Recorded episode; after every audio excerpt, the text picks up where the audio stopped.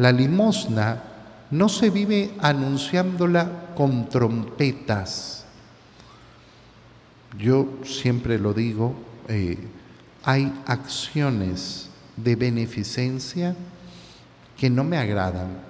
No, no, me agradan justamente porque son un despliegue de pomposidad y de mostrarse.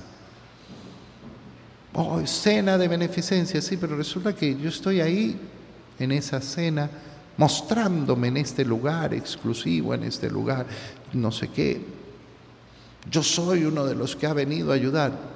Bueno, está muy bien, está muy bien, se ha vivido la generosidad, se ha hecho una gran obra, normalmente se ha obtenido mucho dinero también y se ha hecho una linda cosa.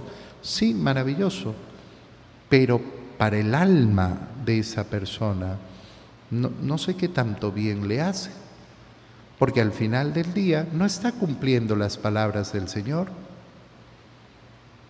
Está mostrándose y con trompetas. Está mostrándose como generoso al participar en esta, eh, en causa.